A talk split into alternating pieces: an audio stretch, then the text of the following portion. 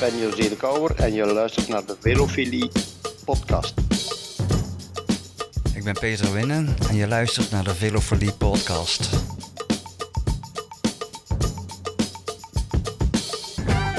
De Velofilie podcast.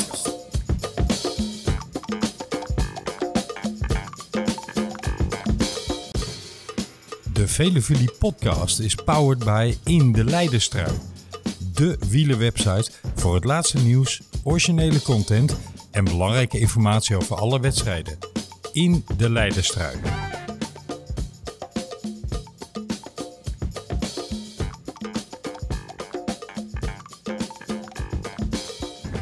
Goedemiddag, goedenavond Tijmen Amersman. Fijn dat we even contact met je kunnen hebben. Jij zit nu eh, in Italië.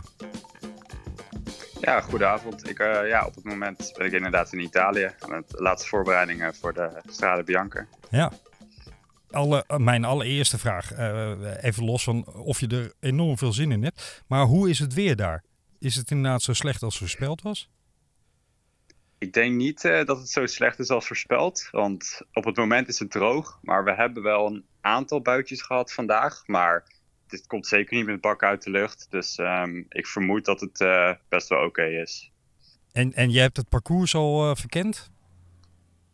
Nee, wij hebben helaas het parcours niet verkend. We zijn uh, ja, gister, gisteravond ongeveer aangekomen in het hotel. En dan om een dag van tevoren om de hele finale te rijden. Dat is natuurlijk ook niet de beste voorbereiding. Nee. Dus we hebben vandaag gewoon meer anderhalf uur rondom het hotel gefietst. En wel, nog wel een een gravelstrook meegepakt, maar niet uh, op het parcours gereden. En, en hoe lag die gravelstrook erbij? Was dat uh, vies en blubber of was het goed te doen? Um, een beetje een uh, combinatie van beide. Er waren een aantal blubberstukjes, vooral in het begin van de strook die wij hebben gedaan. maar over het algemeen was het ja, best goed te doen. Het was zeker niet zoals vorig jaar alleen maar stofhappen, maar ik denk dat deze editie wel goed te doen is in vergelijking met vorig jaar. Ja, want uh, ben ik in, in de war dat ik denk dat jij je de debuut maakt? Of heb je hem vorig jaar gereden? Nee, ik, ik maak mijn debuut. Ja, zeker. ja, ja. Dit is ja. ook mijn eerste volledige jaar als prof. Dus. Ja, precies. Je bedoelt van de beelden die je vorig jaar gezien hebt. Ja, exact. exact. Ja, zeker. Hoe kijk je er naar uit? Ja, natuurlijk heb ik er zin in. Het is natuurlijk echt een uh, iconische koers. Ja. Super mooie koers. Ik denk dat elke wielrenner hem uh, wel een keertje heeft willen rijden. En dat ik hem dan al mag rijden in mijn eerste mogelijkheid. Dat is natuurlijk een, uh, ja, mijn eerste echte mogelijkheid. Dat is natuurlijk echt een, uh, ook wel een eer. En uh, ja, ik kijk wel heel erg naar uit. Weet je, je hebt natuurlijk de ploegbespreking al deels gehad, denk ik. Hè?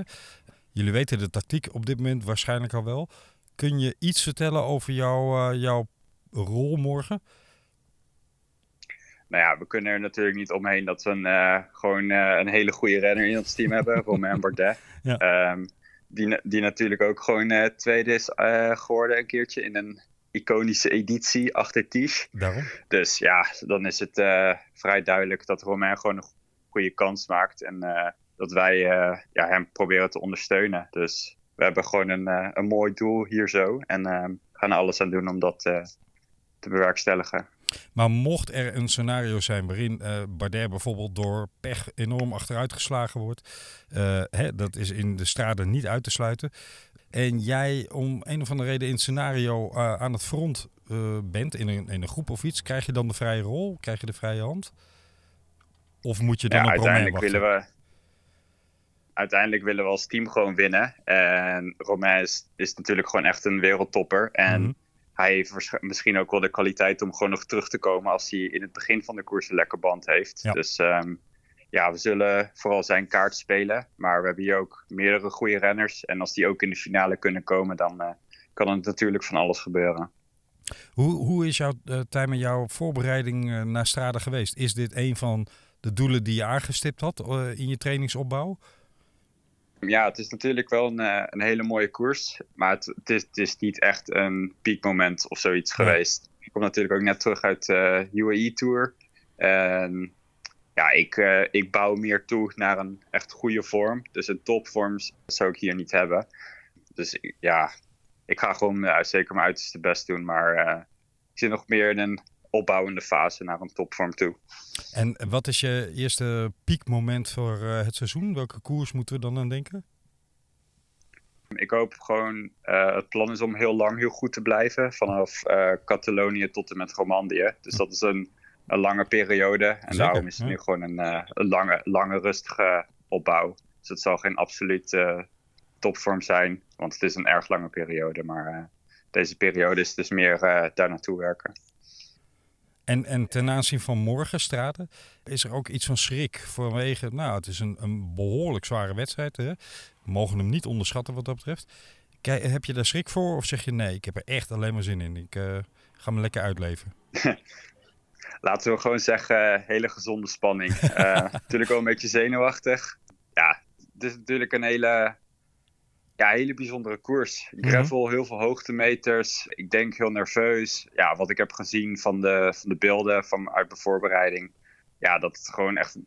En al ver van de finish gewoon een, echt een elite groepje overblijft. Dus ja, daaruit zie je al dat het een super zware koers is. En uh, ja, er is wel een beetje spanning natuurlijk daarvoor.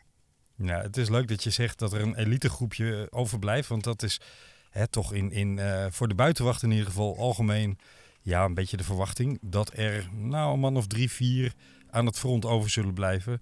En dan noemt iedereen natuurlijk Mathieu van der Poel, Wout van Aert, Julien Alaphilippe. Maar mogen wij zeggen dat jullie denken dat Romain Bardet daarbij zal zijn? Ja, natuurlijk gaan we daarvoor. We weten dat uh, Romain gewoon een hele goede voorbereiding heeft gehad. Um, met, uh, op, uh, op tijden natuurlijk. Dus ja, wij gaan ervan uit dat, uh, dat we gewoon uh, in goede doen zijn. En gaan er gewoon voor. Top. Laatste vraag, als je dat goed vindt. We komen net bij Danny Nelissen vandaan. Jou wellicht uh, bekend, hè? de NOS-analist en, en vroeger Eurosport-verslaggever en oud-wielrenner. En ik heb hem gevraagd, heb jij misschien een vraag die je aan Tijmen wil stellen? Want ik spreek hem vanavond even. En hij had de volgende vraag voor je. Toen hij in het profpeloton kwam, uh, toen keek hij enorm naar uh, mannen als Peter Winnen en, en uh, ja, mensen uit zijn tijd op, waar hij ineens niet meer op tv naar keek, maar gewoon naast reed in het peloton. Zijn er voor jou dit seizoen met je debuut ook namen waarvan je zegt, ja, dat is toch heel apart. Die zag ik een paar jaar geleden nog, nog op televisie rijden en nu rijd ik naast ze en dat is wel echt een geluksmomentje. ja, ja, zeker ja, ik, in, uh, in het profpeloton heb ik uh, veel respect voor uh, sowieso voor Wilco Kelderman. Vooral met al zijn pech. Ik heb ook mijn, ja, vergeleken met hem niet zo heel veel, maar ook mijn portie pech gehad een aantal jaar geleden met sleutelbeentjes en al dat soort dingen. Ja. Maar hoe de, hij dan toch altijd weer terugkomt, daar heb ik veel respect voor. En ook gewoon zijn type renner, dat is een beetje vergelijkbaar met hoe ik ben.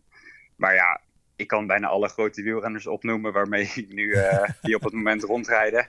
Ja. Waar ik wel uh, naar opkijk en dan toch even in een koers denk van zo, ja hier uh, rijd ik nu naast. Maar vooral in de UAE Tour, dat ik ehm, ja, eigenlijk in de lift sta met Chris Froome. En ja, hij gewoon een gesprek met, begin, met me begint. En ja, dat ging een heel tijdje door. Dus dan denk je wel van ja, dit is toch een viervoudig tourwinnaar die ja, zo heel enthousiast met je staat te praten. Dus dat is wel een. Uh, Gaaf. Ja, dat is wel heel vet natuurlijk. Ja. En, en jij weet natuurlijk dat hij Chris Froome is, maar wist hij ook dat jij Tijmen Aresman bent? Daar hebben we het niet echt over gehad. Nee? Maar hopelijk uh, weet hij dat in de komende jaren weet hij dat wel. Nou ja, als hij vorig jaar de Vuelta opgelet heeft, dan, uh, dan had hij het kunnen weten. Wat dat betreft, hè? Ja. jouw naam is niet onopgemerkt ja. gebleven.